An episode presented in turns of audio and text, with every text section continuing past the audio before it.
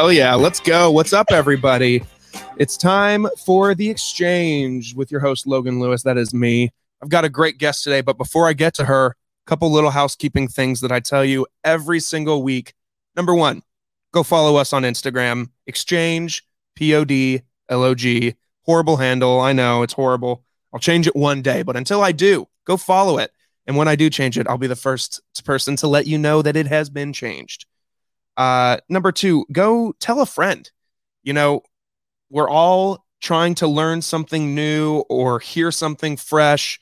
Well, this podcast can be that. Tell a friend in need. I have so many interviews on this on this feed. I think this will be episode 38 overall. There's 37 other interviews that you can go back and listen to from my parents to my grandparents to business owners to media personalities. There's so many different things to learn here. Uh, so so go check it out and en- enjoy, and hopefully uh, you're along for the ride. But ignore those 37 other episodes because for this 38th episode, I'm talking with a person uh, that uh, has been in my life for the probably the past four or five years. Uh, she's originally from South Korea. Did not know that until doing my research for this episode. Uh, during the day, she's a manager at Holder Construction and associate development, but in her spare time, she is the founder and lead storyteller at Inkwell Publishers. Some fun facts about her she served in the Navy, she never went to college, and she's always trying to take on the status quo. Please welcome my friend, Beverly Floyd. Hello, Beverly. Hey, Logan. That was great. That intro music, you know, had me bopping a little bit. I don't dance often, so so it felt awkward, but I couldn't help it. So good intro beats. No, absolutely. We loved I love to get the the people hype. That has been one really great piece of feedback that I've received over the course of doing this show is that the intro music gets people hyped. Oh yeah, so I'm ready. So how are you?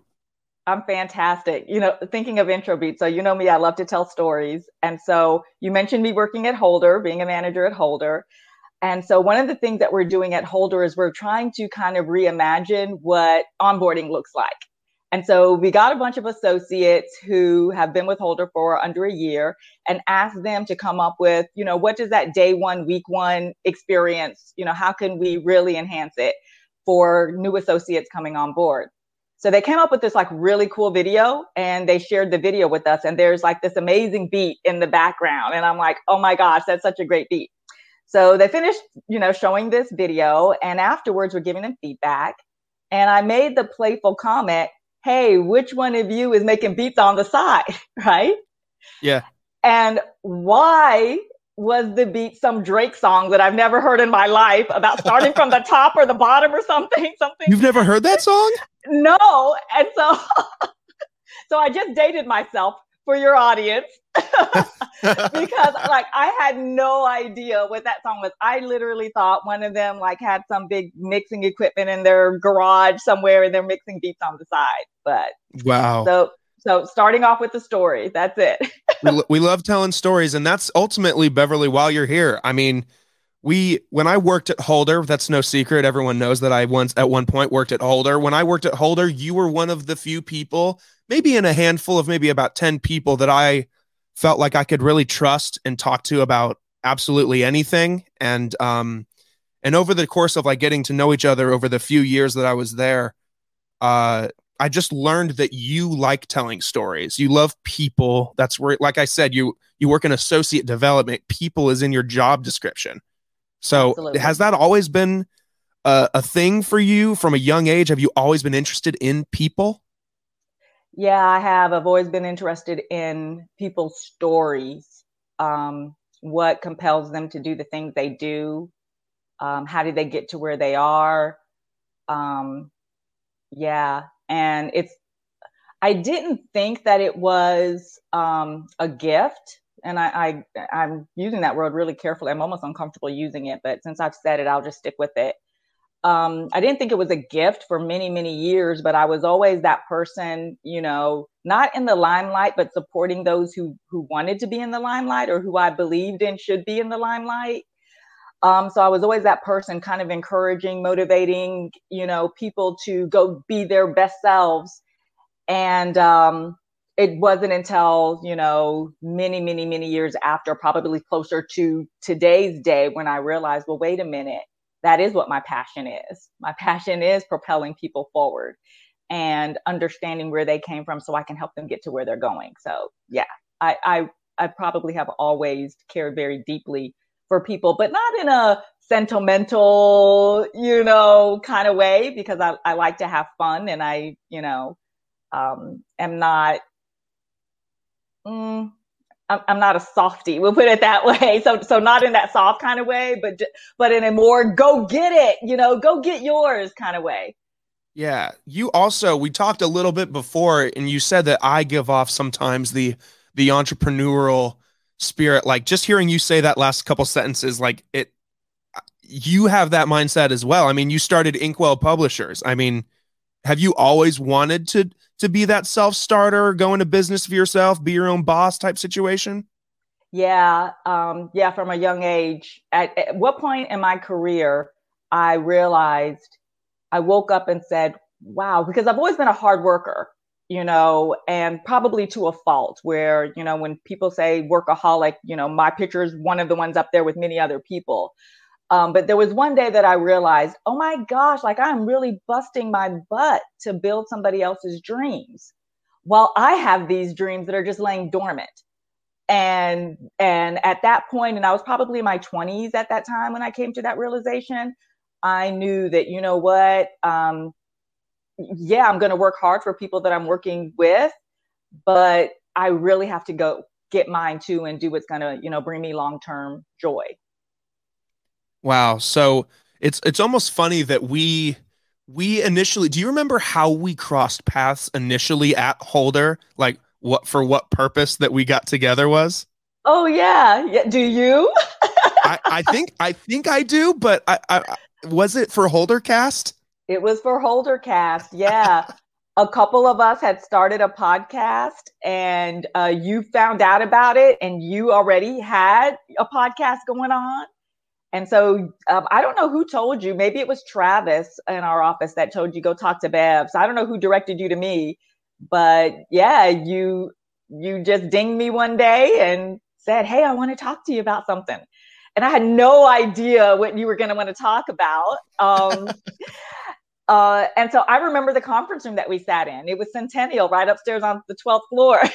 sure was right, right. Uh in HR, the one against the, the the the side of the building, right? Yeah, absolutely. And so you you come you came up there and you told me that hey, I, I heard that there's a Holdercast and I want to be part of it. And you started sharing with me what you were doing, and yeah, that's the rest is history. That's crazy. It's almost fitting that we're here doing a podcast together when our very origins like were to thank for for Holdercast. I think it was Travis mm-hmm. that I think just in because you know we have that room down there on the tenth floor. Yeah. Um, and you know I would see Travis coming in and out of it all the time. Yeah. And I, I, I think one day I grabbed him and said like, "What are you doing in there? Like, what what what is the purpose? Are you just are you like taking a break and hiding in a closet like because you because you want to get away from sure. your desk?" Uh, and he said uh, he said, "Well, partly yes. I it's nice to be able to work in a little room and get away from my desk for a minute, but it's also." Where we record videos. And then he threw out the word podcast. And you know this as, as well as anybody that knows me well is as soon as I hear that word, podcast like a, sl- a switch flicks in my brain that says podcast? Where? It's almost like saying treat to your dog. Your dog's like treat? Where's the treat? I want the treat. Where's the treat? You have the treat? Like yeah. so yeah i just as, as soon as i heard that i was like i don't care who's in it i don't care who hosts it who produces it i just want to have some involvement on some level and then yeah. boom, however many years later, two, three, four years later, here we are. Yeah. And, and, then, you know, so when you started helping us with that podcast, I use that word help very lightly because you ended up really helping us organize, you know, taking the lead on that.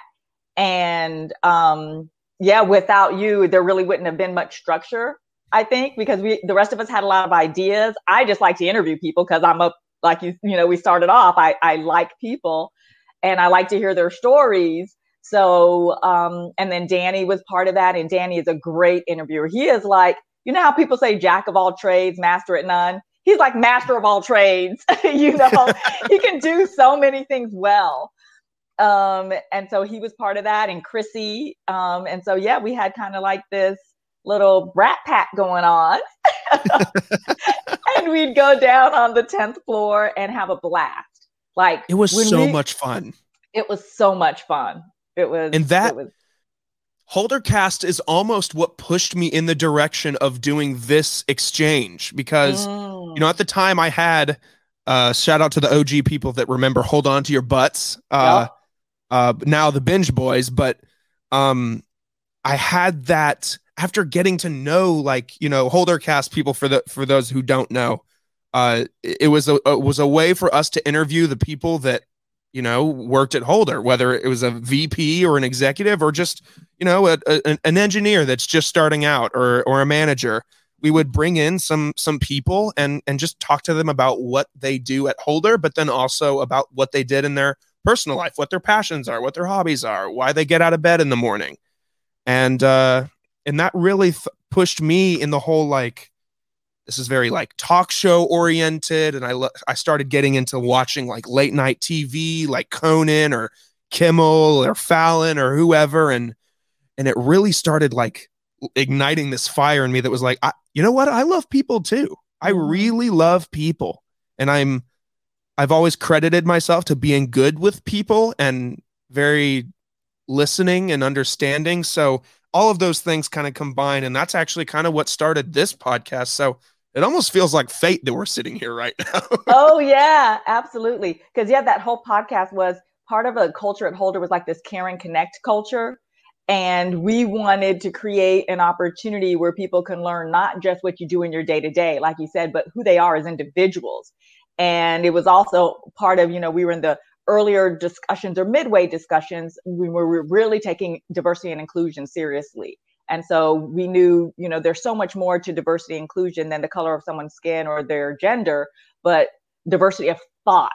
And um, so yeah, that that was a blast. That was absolutely a blast. And you, you know, were you just fit seamlessly into that group and really like i said you know started to be the leader of that group i mean we ended up calling you like the producer um, and yeah now it does feel like we've come full circle and we have yeah absolutely but it can't so, stop here as we make that circle we're gonna have to loop the circle a couple more absolutely times. Absolutely. This the circle has to come relived what if there's an exchange that features all of the once members of Holder Cast. Oh my gosh, that would be so cool. Yeah. Logan, you got to do that. I, will tell you what, one thing, if he ever hears this, I hope he does. And if he does, please text me. But Danny will never do it.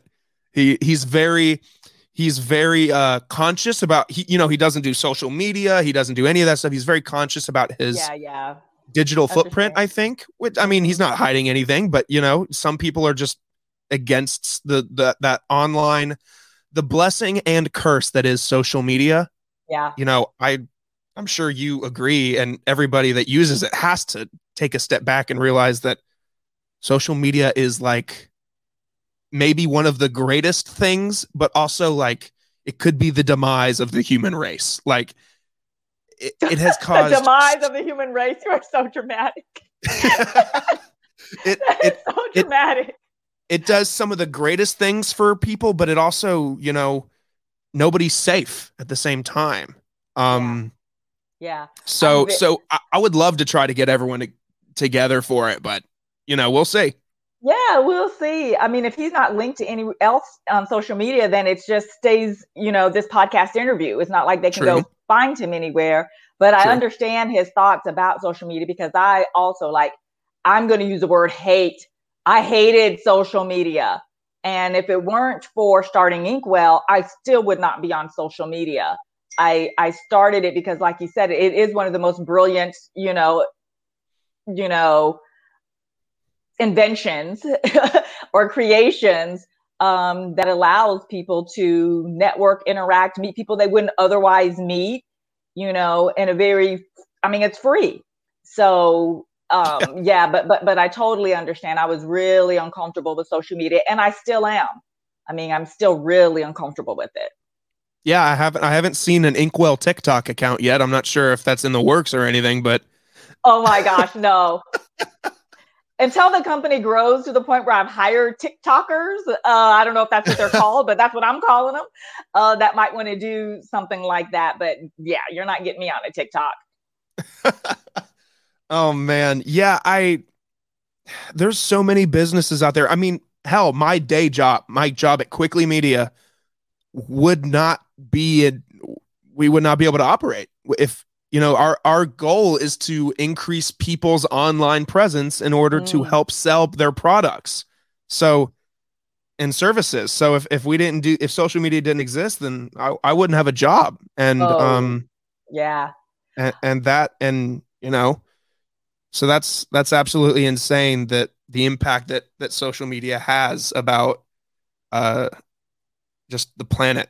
Yeah so I'll tell you what, one social media platform that I do like and I'm comfortable with is Clubhouse.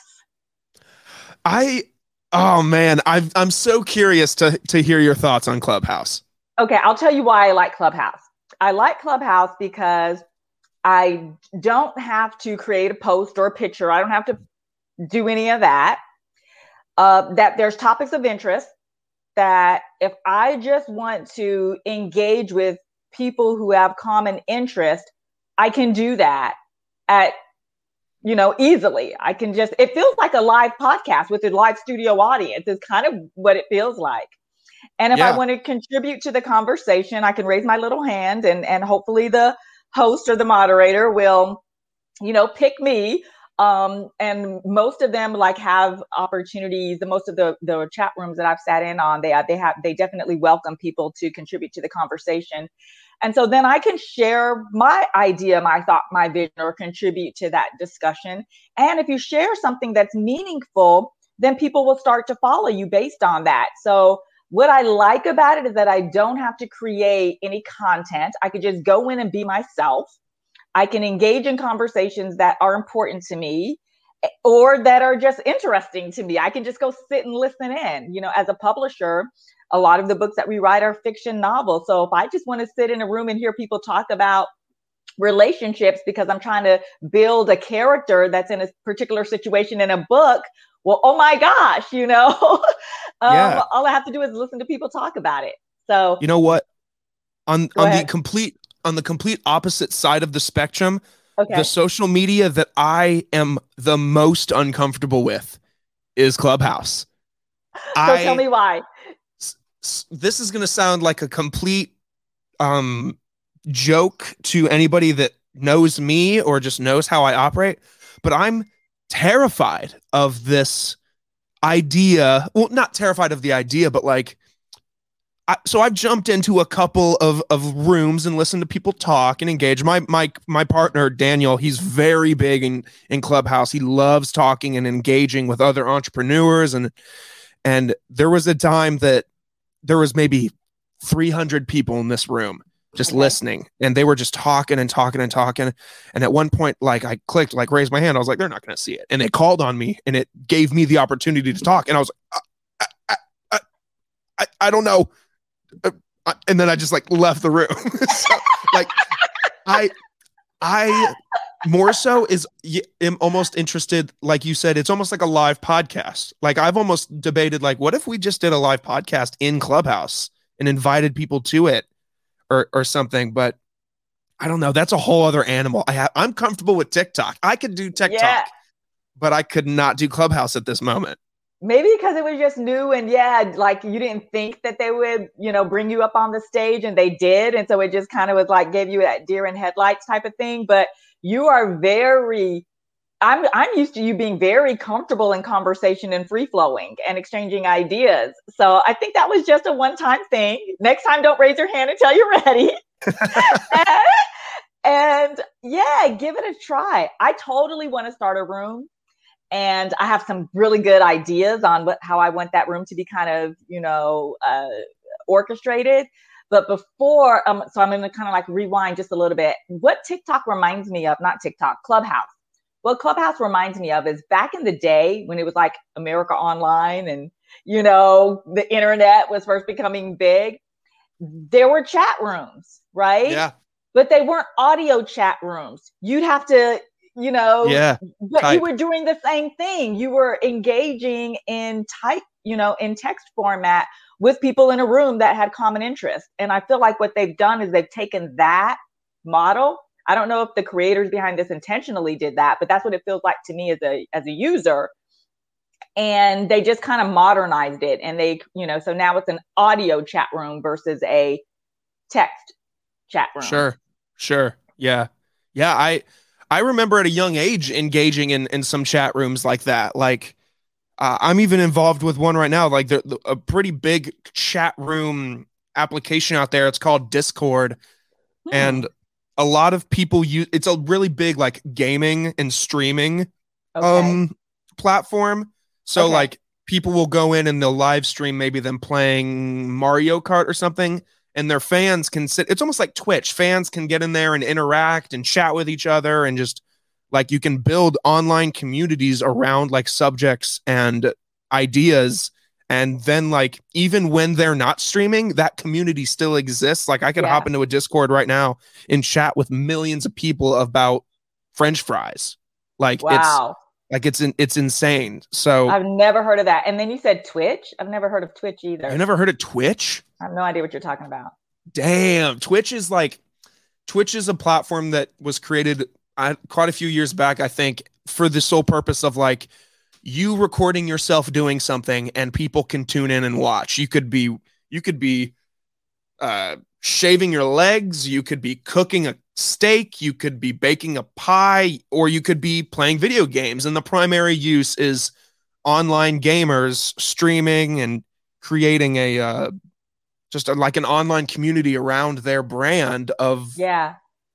it's very interesting people make a living off of it. Like they make full you know six figures playing video games for a living because fans will tune in and donate to their cause. Like it's and wow. they'll get sponsorships almost like they're an athlete. Dang. No i've never heard of twitch. When you say twitch Look, we are doing so many shout outs. We've talked about TikTok, Clubhouse. Like they should be paying us right now. I know, right? right? No, no more free advertising. exactly. But Twitch to me is that dancer, that hip hop dancer yes. that started on. on so you think you can dance, which I was addicted to back in the day. Oh so when you God. say Twitch, that's what I picture him with the Superman uh, t-shirts that he would wear and his glasses. Yeah, that's Twitch. Um, I haven't thought of So You Think You Can Dance in forever. Oh my God. Is it still on TV? I have no idea, but I used to love that. Like, wow. Yeah. That's amazing. I haven't that you just like reignited a memory that I didn't know I had. so so let's rewind a little bit before Inkwell, before Holder. You were mm-hmm. you're born in South Korea? Yeah, yeah. My mother is is Korean. She's from Seoul, Korea, and my dad was in the army and uh, was stationed in Korea and met my mother. And um, I have two sisters that are older than me. So my older sister was born in um, Virginia. So we went from Korea to the US. And then we went to Tehran, Iran. My sister right above me was born there. what? And then and then we go then we then they go back to Korea and that's where I'm born.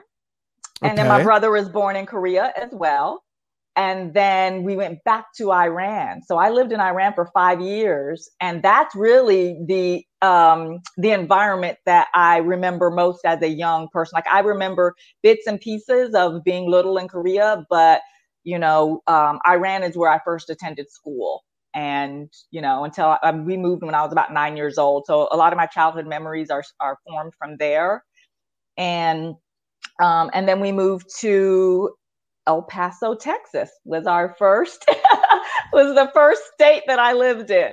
What a change of scenery. Iran to El Paso, Texas. Oh yeah. I yeah. had no idea you lived in Iran. See, I knew I knew damn well that, that I'd be learning stuff that I had no idea. Iran, what what was that like?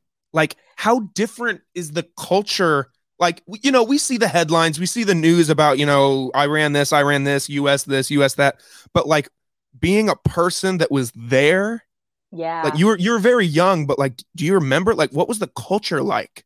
Yeah i i do well first i i had never lived in the states so i had nothing to compare it to. Coming to the states was like a strange thing for me. But um so gosh, there's so many things I can tell about Iran. So I'll start off with the school that we attended was called Tehran American School. And so there was there was a huge military community that lived there, but there was no like base housing that I'm aware of. Like we all lived out with, you know, with the locals in apartments and things like that or, or homes out in the community.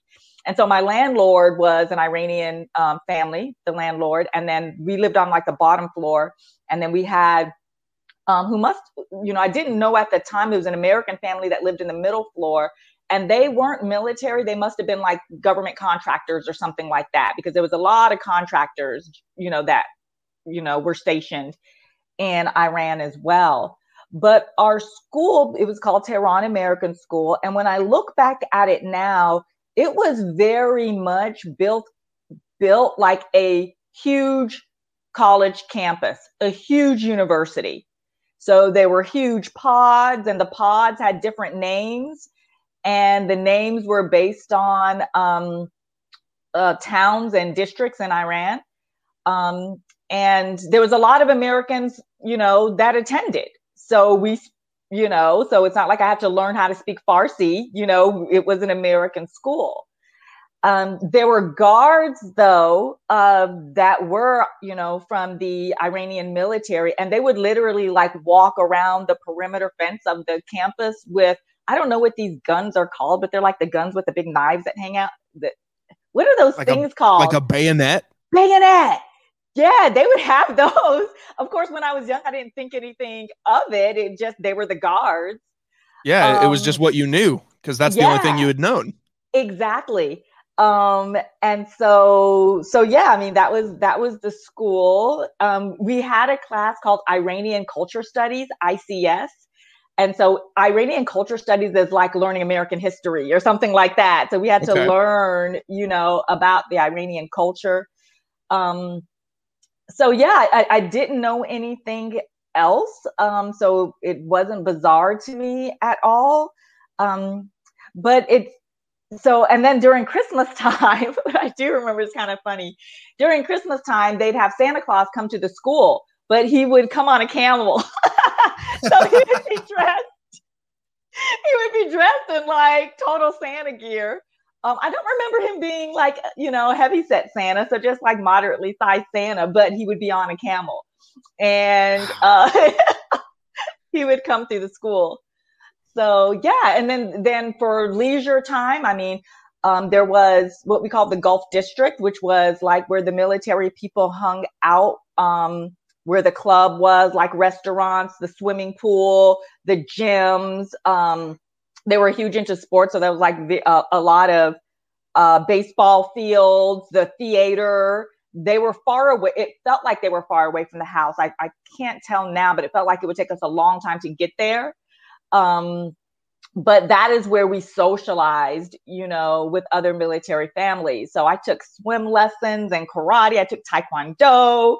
My mother would play bingo there. My dad was on the baseball team. There was a huge wow. park that we played at and got dirty. So it was cool to me. Like I didn't know, you know, what America was like. So to me, it was just cool. Some of the other interesting things, uh, I mentioned our apartment. And so we lived on the bottom floor. And so for all of the Iranian like high holy days where they would like sacrifice the goat or, you know, the sheep, it would, they would do it in our backyard because we have the ground level. So we would like oh, be watching out the window and they'd like be slaughtering.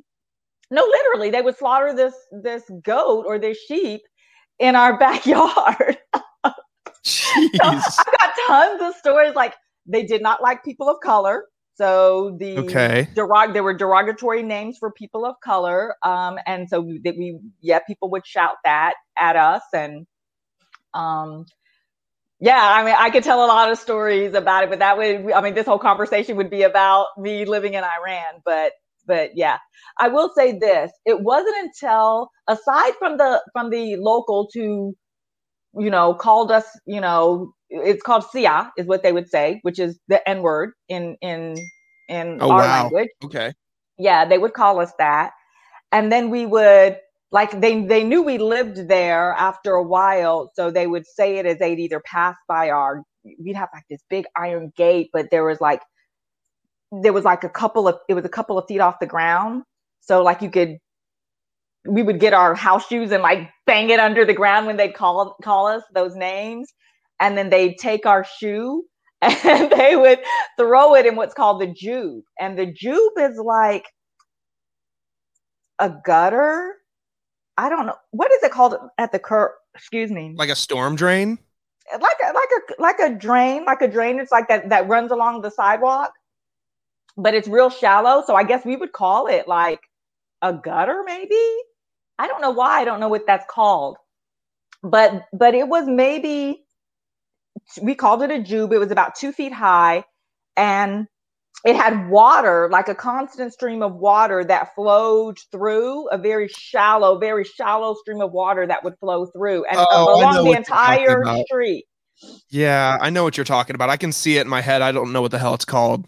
Yeah, and then there'd be like this almost like a seaweedy type of texture of some type of plant or something. I don't know if it was maybe now that I'm thinking of it, it might have been like mold or something. Who knows? But they would throw our shoe in that, right? And so then our shoe would like go floating down this shallow stream down the street and, and we'd be chasing after our shoe. And yeah, so so that was that was fun to us for some reason as a kid.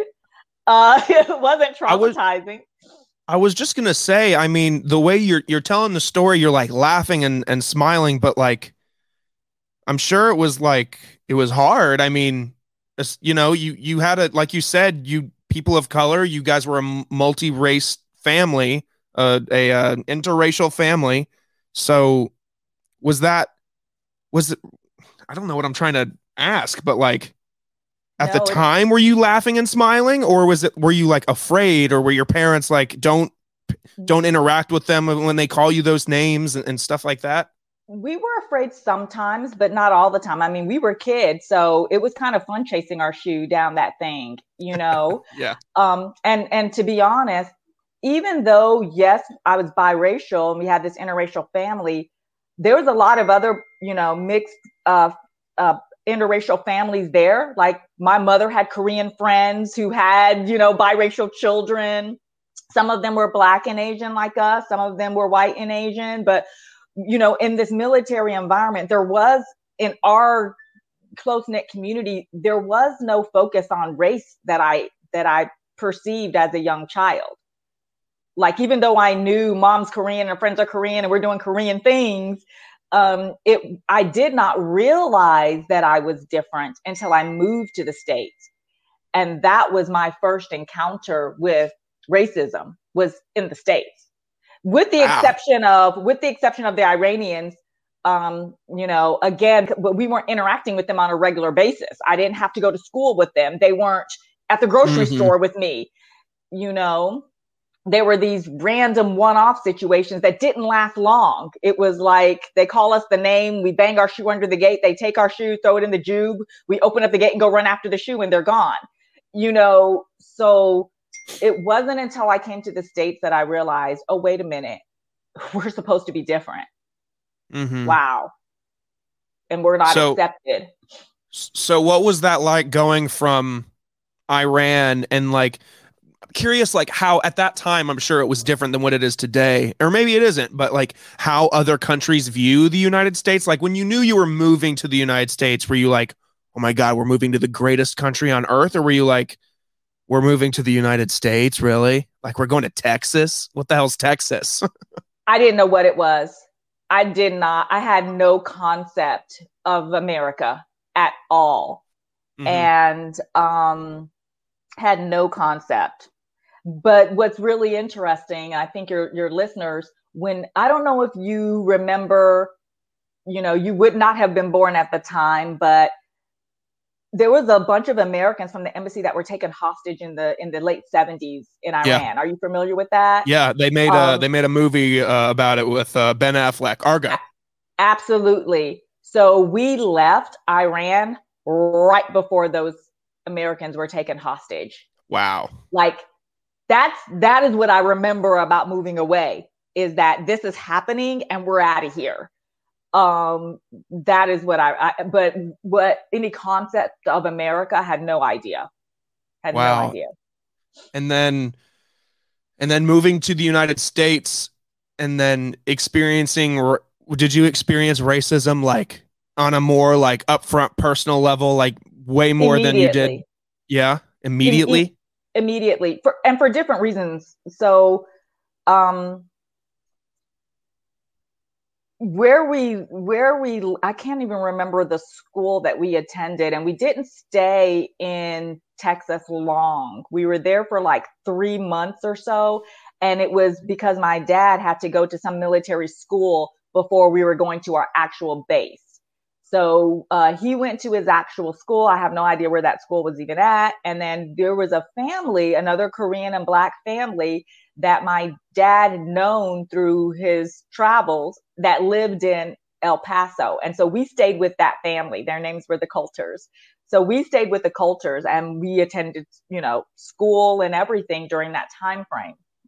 And so that was the first time that I realized um, that I was black, but not necessarily that I was Korean, because that was when, you know, we were first discriminated against, you know, for being a person of color. And then we were also very awkward. I mean, we lived in Iran for so long. Like when we came to the States, we had like like huge sheepskin coats that were just really awkward. Like my mother dressed us all like triplets, even though, you know, we're varying ages apart. We were just not westernized like we we looked weird to people i'm sure uh, so i'm gonna have to send you some pictures one day of us in our sheepskin coats because then people, yes, please. people just made fun of us you know we were just um and then yeah just just definitely um probably bullied by one or two individuals but mostly like discarded or isolated from most others like no you can't play with us no you can't you know we were just we just didn't fit in.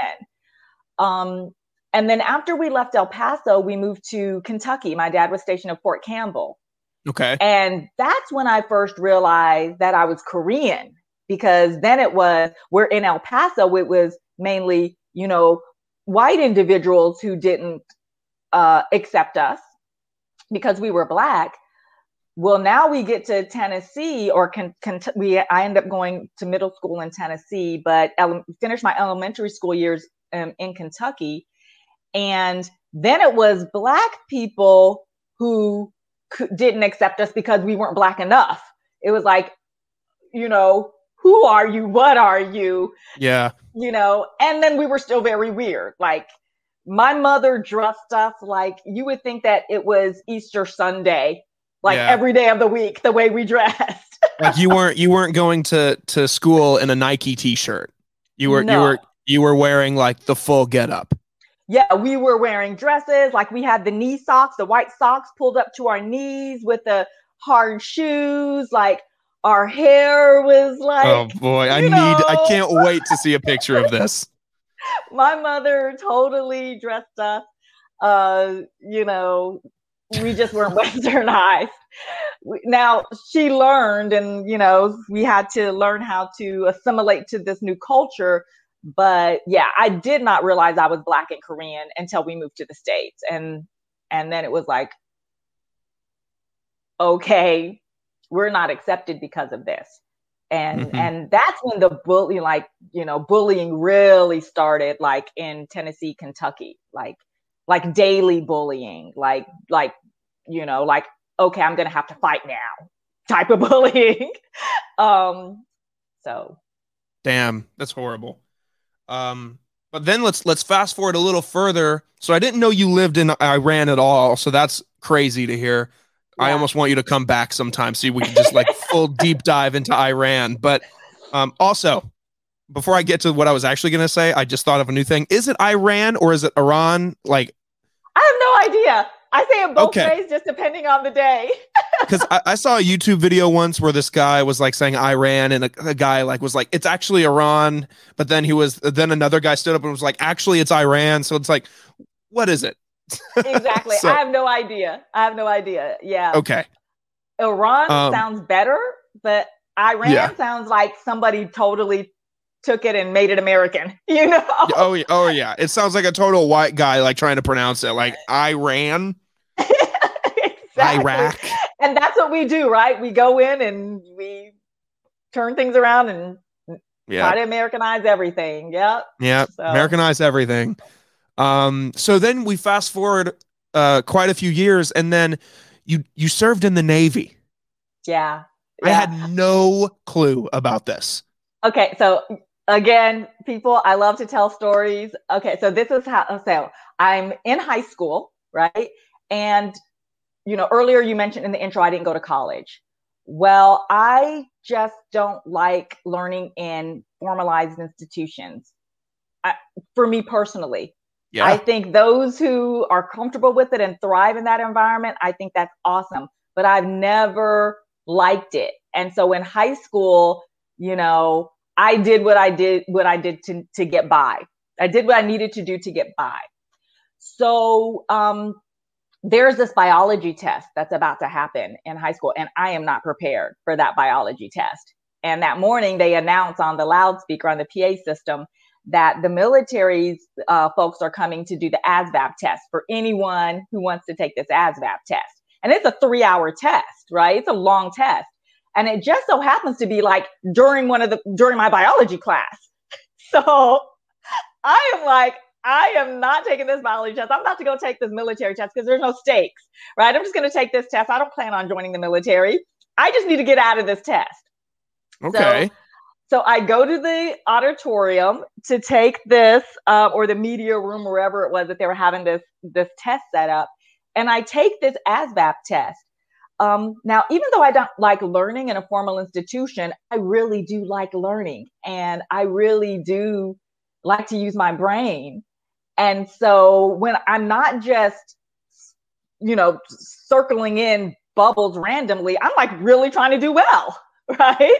I am like really trying to do well. And if you've ever taken that ASVAB test, or if any of your listeners have, it's not like a real easy test unless you're like super brilliant or something. Like there, like I'm not mathematically inclined, but there's things like, okay, if this wheel is going this way to this degree and this one's going this way to this degree, then where is wheels B, C, and D going? And you know, I have no idea, but I'm trying my hardest to pass this test. So I kind of forget that I even take the military ASVAB test mm-hmm. until like the summer of my um, um, right after I graduated. So the summer after my senior year, and um, I was dating this guy at the time, and he had moved to California, and so I was really starting to get bored that summer because I, I, mean, I didn't have anyone to hang out with. Right, he was gone. Yeah, and so these recruiters are calling me from all the branches of service and I'm telling them, yeah, I'm not interested in joining the military. Hang up. Yeah, I'm not, I don't want to join the Marine. I don't want to join the Army. I don't want to join the Air Force. I'm just hanging up. Well, the Navy recruiter calls and he's, you know, he says, so he asked me what I'm doing that day. And I'm like, nothing. And he said, well, why don't I take you to lunch and tell you a little about the Navy? And so I had no plans. I'm figure free lunch right?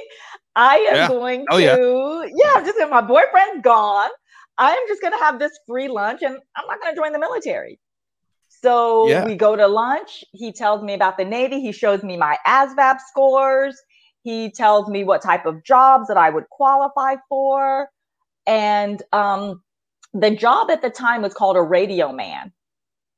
Okay. Radio man, radio man. And so I hear that. And then he, so he tells me it's like telecommunications. And so I'm thinking, oh my gosh, I'm gonna get to be like this radio broadcaster. Like I'm gonna be this in the Navy. I'm gonna be this radio broadcaster. And so, um, and so then he tells me these other things about the about the Navy, why the Navy is better than the other branches.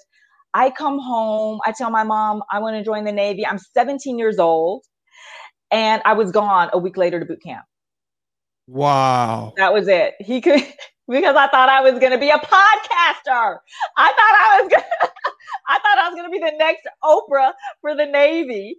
And my job entailed none of that. That is not what a radioman does in the in the You Navy. soon found out that you were wrong. when you got to but, boot camp, you were like, "Oh no."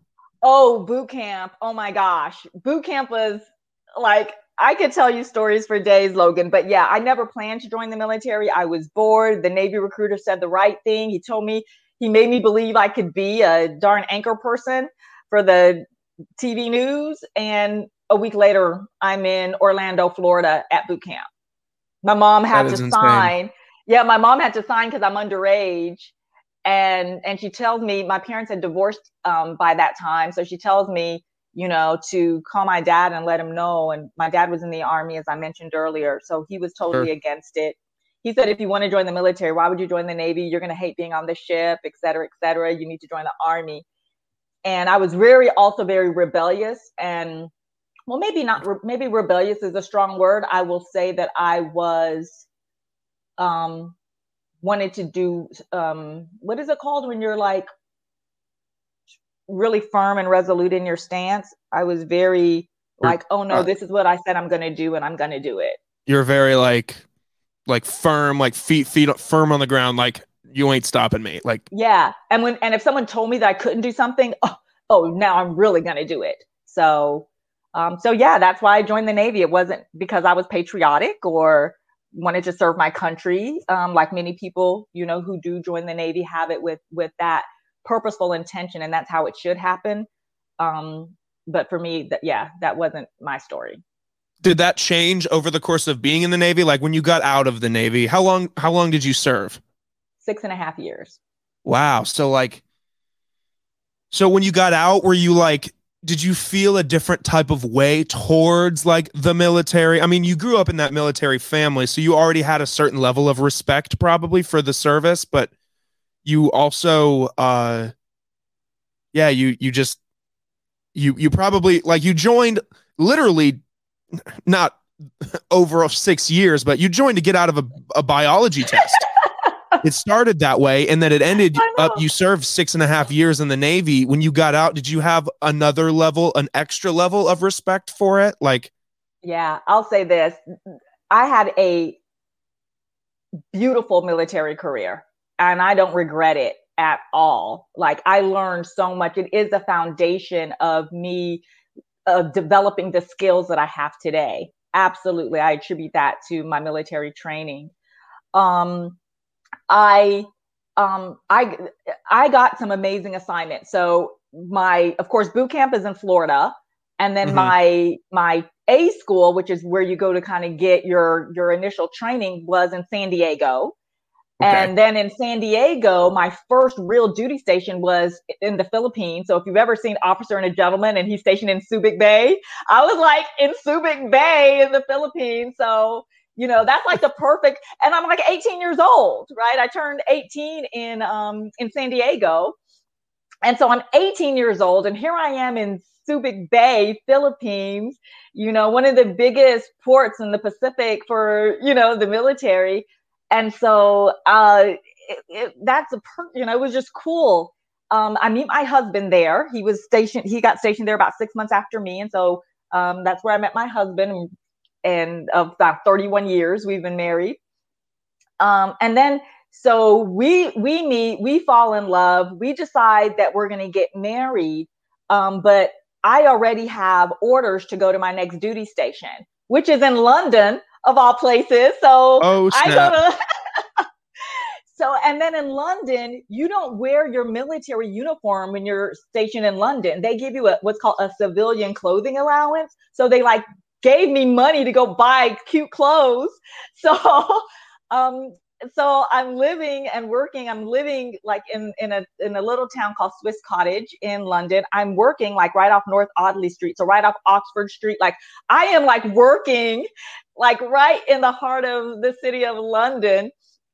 And I um and then so then my husband ends up getting stationed to Scotland. He's on a on a submarine car- carrier in Scotland.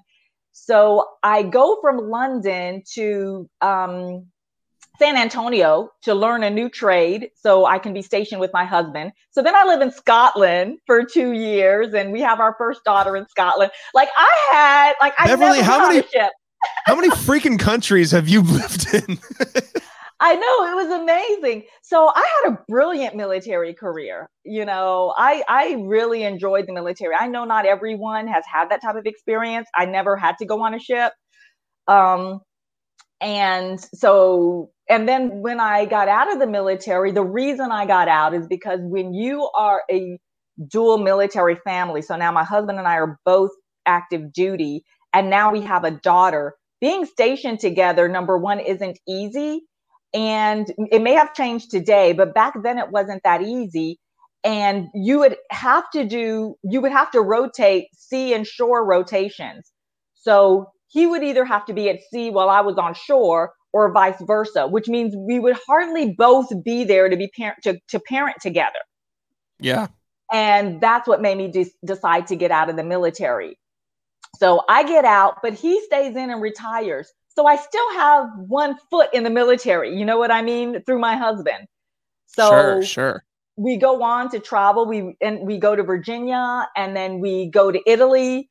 Um, so yeah, we just continue to really enjoy, um, you know, being a military family. That's amazing. That's crazy. That's I'm so just like in awe of how uncultured that I am and how like how many different walks of life you've seen and just I'm so incredibly jealous. That's that's really what it comes down to is just pure jealousy. Gosh, well, it's Well, I'll tell you this though, Logan.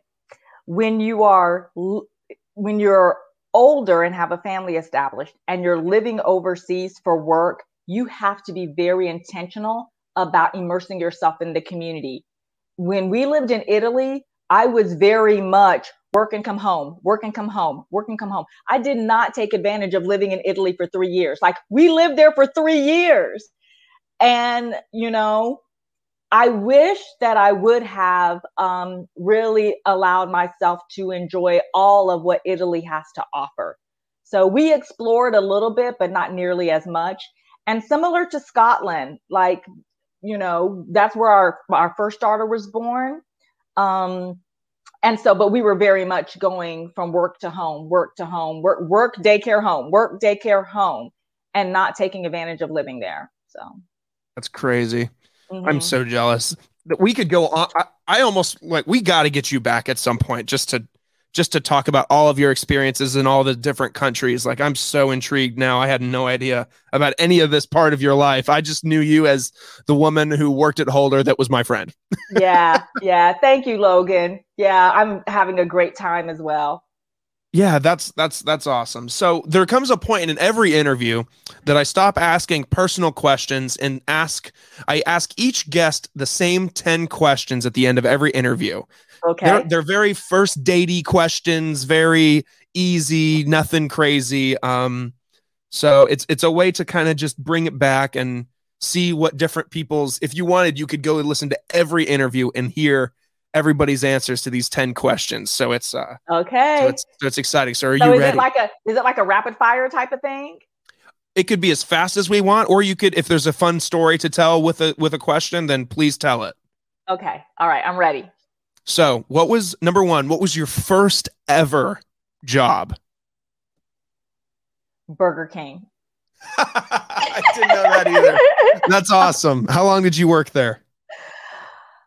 Um, maybe a year and a half. That was where I was working before I joined the Navy. So I got that job in high school, probably when I was 16, and I joined the Navy at 17. So yeah, I might have actually gotten the job at 15 because I feel like I I, I have always found a way to like do stuff that I'm not supposed to do, but make it okay to do, you know? So I think I might have like maybe was almost 16, but but probably 15 when I started working there. But okay, so I do have a funny story about Burger King. Please, please. So you know today, like you go through a drive-through and they have like that one window where they take your money, and then the second window where you pick up your food. Yeah. Well, back in the day when I worked at Burger King, they didn't have that double window thing. So, and the Burger King I worked at was like really like it was off base, but it was really close to the military, to the base. And so all of the military people, uh, and this is in Fort Campbell, Kentucky, Clarksville, Tennessee, all of the people would from the base would come off base for lunch, right? They'd go to Burger King, Wendy's, whatever. So it would be like slammed busy. Like you think Chick fil A, whenever you go to Chick fil A, it's like that was our Burger King. Wow. But we did not have the window, the first window where you pay for your food. So they would literally have me, Logan, with you know when you like go to a ball game and they have that person that's walking around with that tray around their neck with all the little popcorn and the drinks. Yeah, yeah. They strapped the ca- the cash register drawer to a belt, and I would stand on the. I would stand in the driveway drive-through thing and collect their money before they got to the window to pick up their food. So I was officially the first human pick up money exchange window at Burger King. Beverly, the more stories you tell me, the more I like am just that excited is, about so people hearing this. that is like the stupidest thing ever. But I totally and I really thought I was cute back in those days. You know, that was uh, in the 80s. So I was totally like a cross between Madonna and one of Prince's girlfriends. Like, that's how I would dress. And that was like my hair. So yeah, that was I me can, at the drive through. I can see it now. um, number two, uh, if you were an animal, what would you be? Oh, that one is a hard one for me because I'm not a real like like you know animal type person. So i i don't know. I have no idea. It's acceptable to pass if you can't yeah, figure it out. The first thing that's coming to mind is a real like hideous animal um and it's a hyena. And the reason i'm saying that is because i have a horrible laugh. And growing up my mom used to almost beg me to change my laugh. Like she would be like please change your laugh and um, so I'm going to say a hyena, even though it's a hideous animal, because I have a hideous laugh. Wow, that's that's funny. I, I that your mom. I can picture your mom just be like, change it, do something different, just change the pitch, change the frequency, change something about it. Oh, one day I'm gonna have to. Yeah, next time we talk, I have so many amazing stories about my mother who who passed away um, in 2006. Um, but yeah, uh, just having a Korean mother in America. uh, yeah, you hear a lot of Korean, uh, you know, comedians that really talk about their experiences having an Asian mom. And, you know, whenever I hear those comedians, it's like, oh my gosh, that is so dead on. That is so true. That's crazy. Number three, uh, mm-hmm. what's the best concert you've ever been to? Oh, Okay. I don't know anything about your taste in music, Beverly. What do you jam into? Um, I don't listen to music a lot right now, but I will say that right before we were on the call, um, I was listening to, um, to on my Pandora, which I know no one probably uses Pandora anymore, but I was listening to Phil Collins radio. I like Phil Collins. so yeah, that's what I was listening to before we got on the call. Um, favorite concert so again, I would have to reach back into the 80s because I, I went to a lot of concerts in the 80s. Um, New Edition, um, that okay. was a good concert. Um, they would have like these free concerts on base. So I don't know if you're familiar with like the SOS band. Yeah. Uh, but they they would come on base sometimes. Um, but when I moved to the states here in in Atlanta, I actually um, saw Maxwell. Oh, really? Maxwell first came out and I didn't have the best seats in that one, but that was pretty cool because I wow. I, I, do love Maxwell. So wow. Um, this this one might take you a minute to think of, uh, but I want the I, I want the first three people that come to your mind that you would have dinner with, all in one sitting. You plus three other people at dinner. Who are they? You know what? This is gonna sound like really simple, but it would be my family. It would really? be my it would be my husband and my two daughters. And so you would think that I have dinner with them all the time. But with COVID, it's been a long time since all of us like were together. Like one daughter might come over, but the other one couldn't come over, and then she'd come over, and then my other daughter. So us just being um, the foursome again, especially like even without the grandkids, which I love my grandkids, but you know, then the conversations kind of tailors to the kids and not, you know, like what's really going on in my daughter's lives.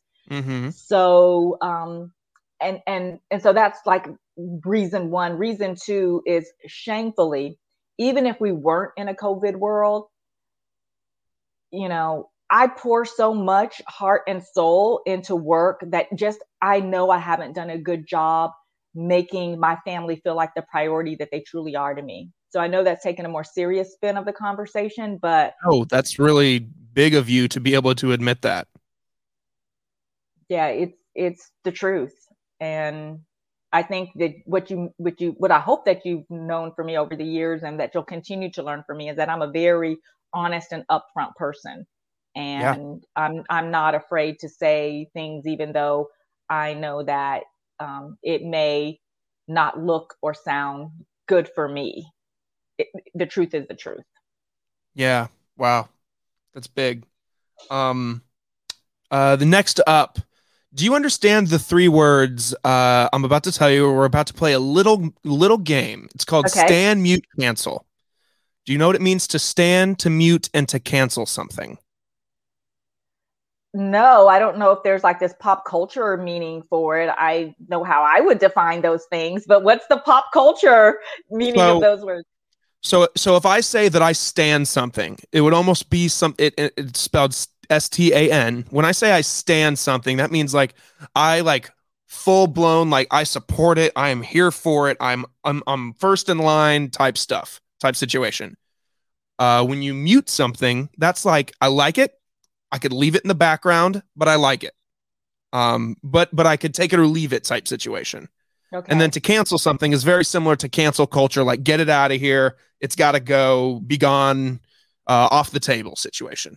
Okay. So with okay. stand, mute, and cancel in mind, let's play it with the uh, let's play stand, mute, cancel with the trifecta of appetizer dips. You got salsa, you got queso, and you got guac. One of them you stand, one of them you cancel, and one of them you mute. Okay. Guac, I stand. Okay. Salsa, I m- mute. And what was the last one? Cancel. No, no. What was the? Where were oh, the queso. three? Queso. Queso is what I mute. Okay. So okay. guac, guac I stand for. Salsa I mute, even though I really do like salsa, but I like guac better. Um, yeah, and queso I cancel. Okay. Okay. Very interested to see everybody's different uh takes on that one. That's that's a that's a fun one. Everyone's always like, "No, how dare you ask me that?" Like, Sorry. Um okay. Next up, uh what's one movie or TV show uh, that you wish you could go back and uh, re-watch for the first time and experience the emotions all over again? Okay, this is going to be a, a, serious one too, and, and I might have two, but so the first one will be an imitation of life. Okay. Um, and are you familiar with that movie? Yes, vaguely, yeah. but yes. I don't think I've seen it myself, but I know what it is. Yeah, because I, I, I, number one, I was really young when I first watched it, but it still made me cry.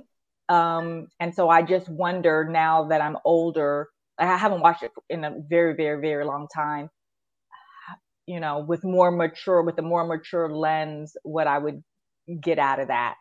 And another one that's that's close to it also was a movie that made me cry, which was Joy Luck Club. Mm, yeah. And I love that movie. Uh, and every time I watch it, I cry because it reminds me so much of my mother um, and just that culture, that Asian culture. Um, so, yeah, those two movies. Very good answers. Uh, and keeping it on the movies train, you know, back in the day when COVID wasn't a thing and we could go and enjoy a movie in the theater. I know you and your husband went and saw movies together sometimes. So, what do you guys get when you go to the movies, snacks wise? Are you guys loading up on the popcorn? Are you guys snacks people? Are you guys the people that order a pizza in the movies? Like, what do you what are you guys getting? Okay, I don't like going to the movies. However, my husband loves movies and so when he can drag me out, we usually have to do it like we, we can't just go to I don't even know the names of the theaters. I we AMC or whatever.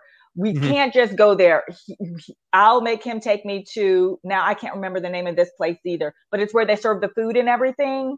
Oh, well. um, yes, like Studio Movie Grill or something like that. Not that one. There's another one. It's our favorite one, and I can't think of the name. Anyways, that's where he that's where I make him take me.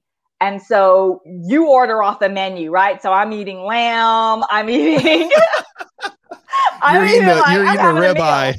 I'm having a. I'm having. I'm having a meal. So yes, and then he does too because my husband not only loves movies, but he also loves to eat. So he, yeah, we are eating the meal with the dessert okay. and the popcorn. Like we get it all. You guys are getting the spread. We get the spread. That's amazing.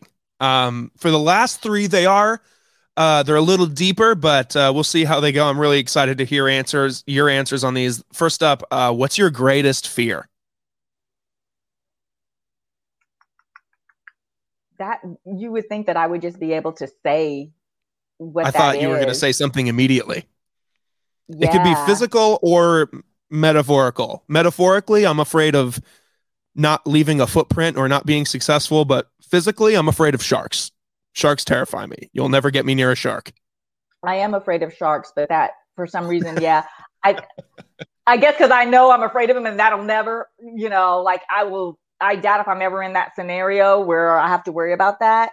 Um okay, so I, this is going to be hard. I just got through saying that I'm kind of pretty open and would just say, but this is this is hard for me to say out loud.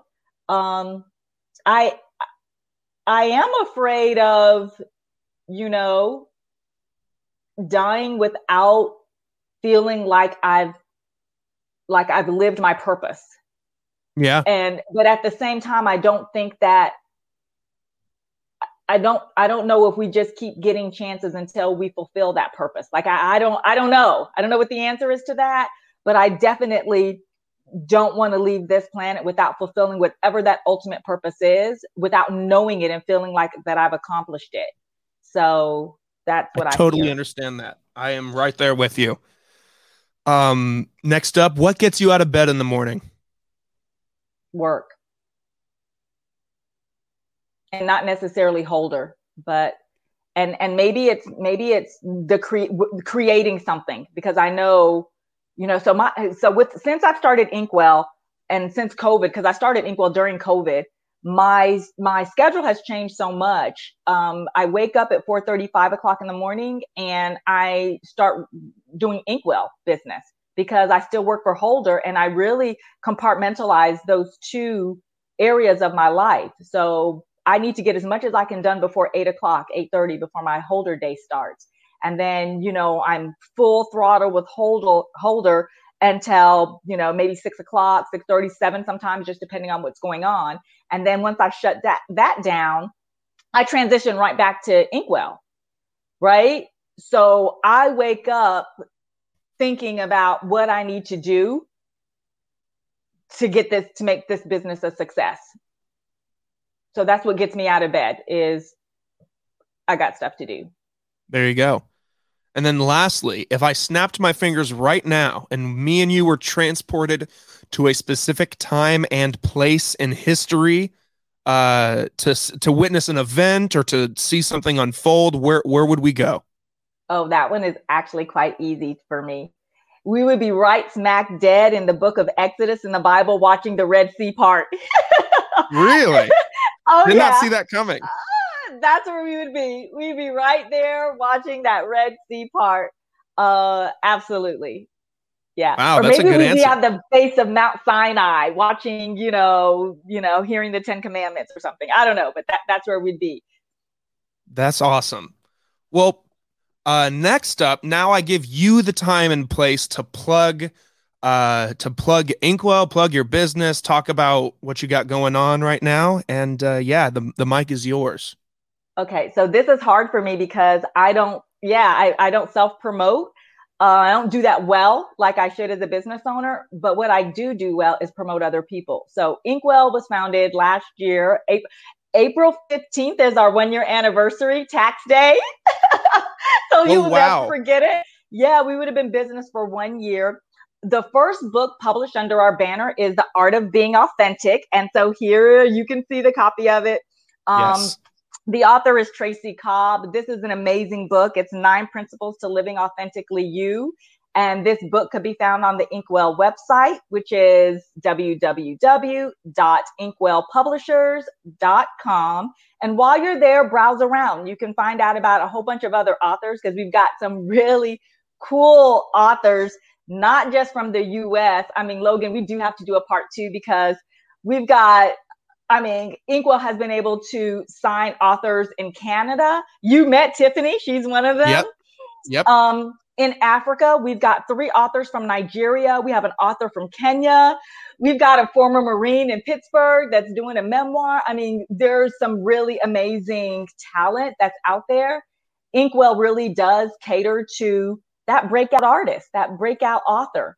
Um, and so, yeah, so find out more about Inkwell by going to our website. My Instagram handle is Inkwell underscore LLC although I'm with you, Logan, I think I need to like rebrand that. I think I need to do like Inkwell for writers or something like that. Because there are so many Inkwells that are like tattoo parlors and things like that that people are getting me confused with. So no, I'm, I'm the Inkwell for writers, uh, but Inkwell underscore LLC. And yeah, I, I look forward to you reading the amazing stories that are told by the authors who have trusted Inkwell to be their publisher. That's amazing. And it, it is important to note that this will release on April 16th. So oh. the day after the one year anniversary. So congrats to Inkwell for, for that amazing milestone. Oh, thank you. Thanks, Logan. Oh my gosh. So now I have to like go on social media and promote this podcast and this interview. I'll see, I need to hire your company, your day job, your company to, to help me in that area. All right, yeah. we'll talk about it. yeah, we will definitely talk about it. All right, is um, that it? But yeah, dude, mm. that's that's it, Beverly. I I want to just wish you continued success. You've been such an important person in my life in the past couple years, and I uh I really appreciate all of the guidance and help that you've you've done for me. You've truly done so much. So I want you to know that. Thanks, Logan. You've done the same for me. You've kept me on my toes. You've pushed me creatively as well. You've offered a platform for my writers to be heard. You know, you've taught me all about this part of the business that I know nothing about. So I owe you a gratitude as well. Well, I'm I'm I'm always here. So everybody, I will put Inkwell's website in the description of the episode so you can easily navigate to it and check them out. Please give them a chance. Uh, and and give them a chance to earn your business. They've they've like she just said, she's got some amazing authors that she's working with. I've gotten the pleasure to talk to two of them about some amazing projects they've got going on over on the Binge Boys podcast. We've done an interview with with Tiffany. She mentioned Tiffany's a really really very uh very cool uh author. She's got some amazing stories coming out soon. And then uh beverly's younger brother interviewed him about a, a really inspiring story that you i really implore you to go check out as well. Um so yeah everybody that's it. Thank you for being here and uh we'll see everybody next time. Bye bye